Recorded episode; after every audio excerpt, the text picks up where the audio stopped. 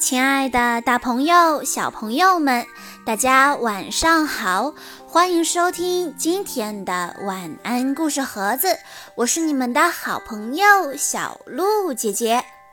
今天我要给大家讲的故事是由王浩全小朋友推荐，故事的名字叫做《青蛙和蟾蜍》。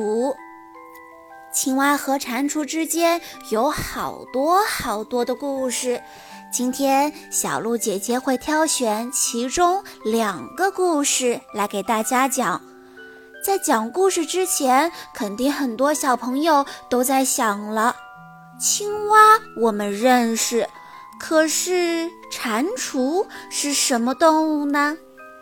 其实，蟾蜍就是我们通常所说的癞蛤蟆。好啦，了解了这些，我们就来听一听今天的故事吧。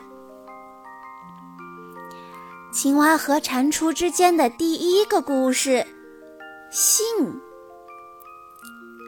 蟾蜍坐在它的沼泽面前，来了一只青蛙，它问。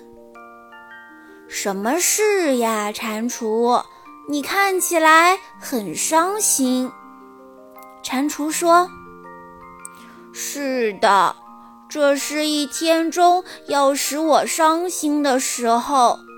这时候我在等邮件到来，但总是使我很不快乐。”青蛙问：“为什么呢？你为什么不快乐呢？”因为我从来都没有收到过任何的邮件。青蛙问：“从来没有吗？”“从来没有。”蟾蜍说，“从来就没有一个人给我寄过一封信。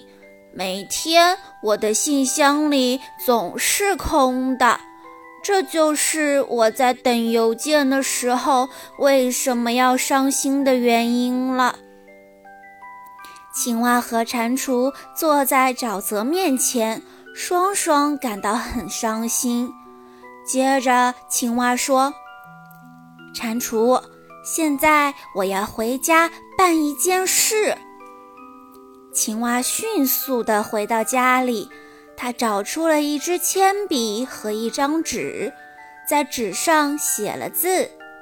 他把纸装进信封，在信封上写道：“一封给蟾蜍的信。”青蛙跑出屋子，看到一只蜗牛。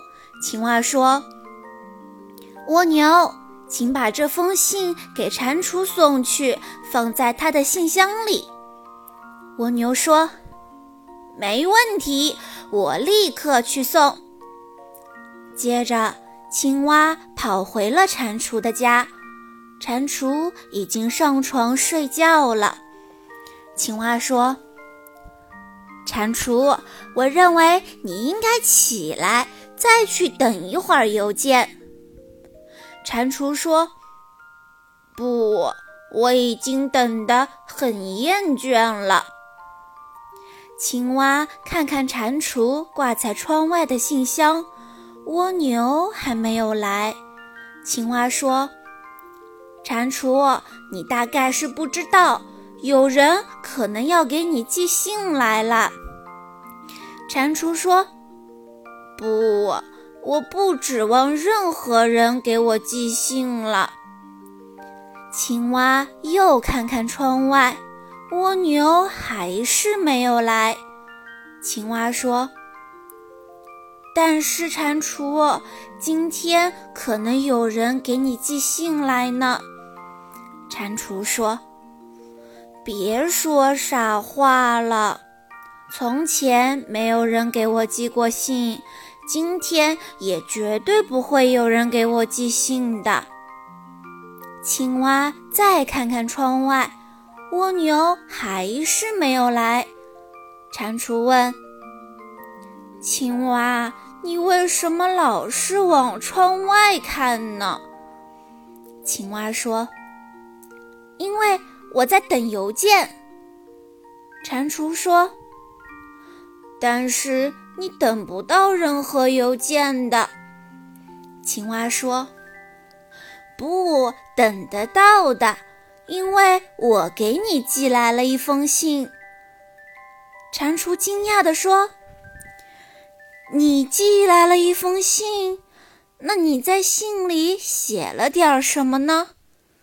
青蛙说：“我写道。”亲爱的蟾蜍，我很高兴，你是我最好的朋友，你最好的朋友青蛙。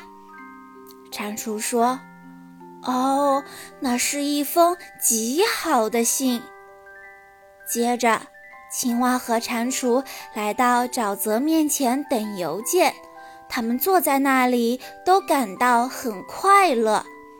青蛙和蟾蜍等了很长的时间。过了四天，蜗牛才从蟾蜍的家门口给他带来了一封青蛙寄来的信。蟾蜍高兴极了。这就是青蛙和蟾蜍之间的第一个故事。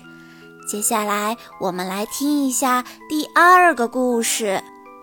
故事的名字就叫做《讲故事》。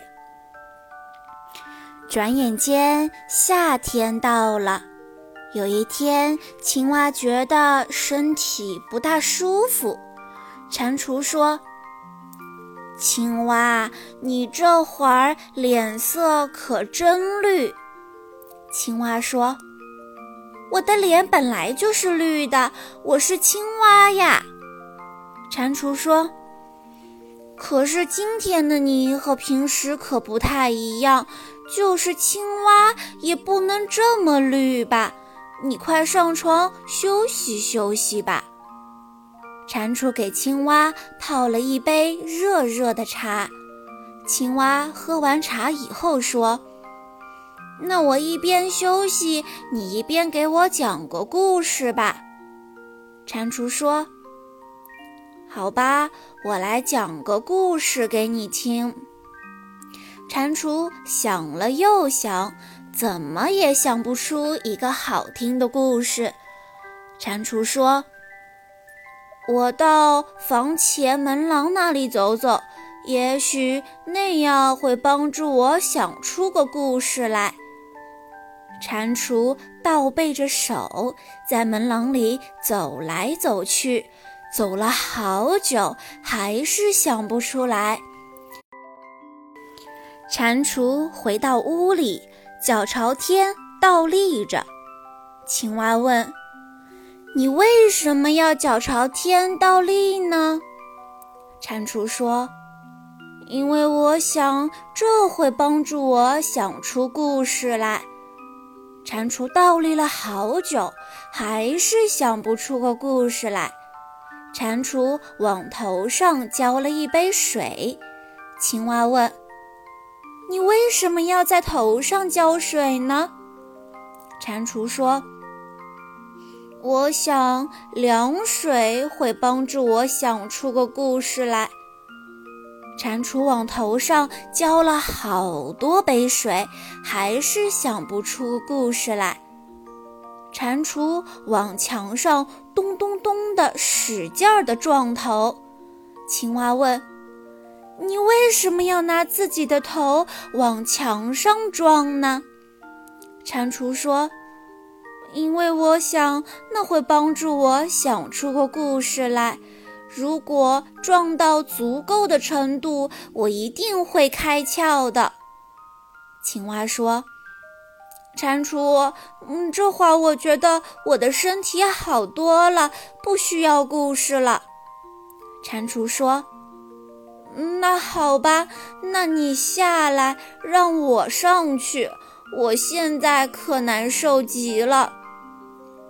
青蛙说：“蟾蜍，那我给你讲个故事听好吗？”蟾蜍说：“好啊，要是你真有一个故事，你就讲吧。”青蛙说。从前有两个朋友，一个是青蛙，一个是蟾蜍。青蛙觉得身体不大舒服，就请他的朋友蟾蜍给他讲故事。蟾蜍怎么也想不出个故事，他在门廊里走来走去，还是想不出个故事。他脚朝天倒立，也想不出个故事。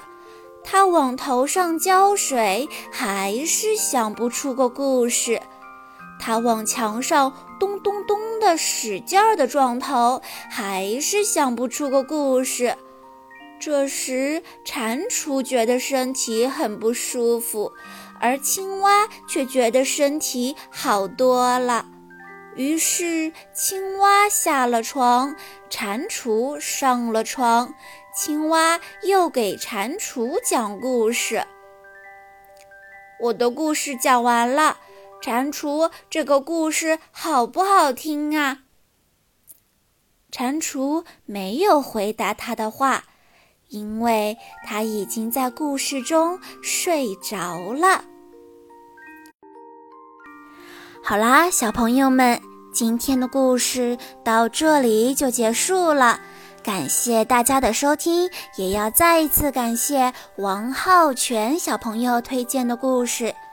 听完了故事，我们也该睡觉喽。那我们明天再见啦！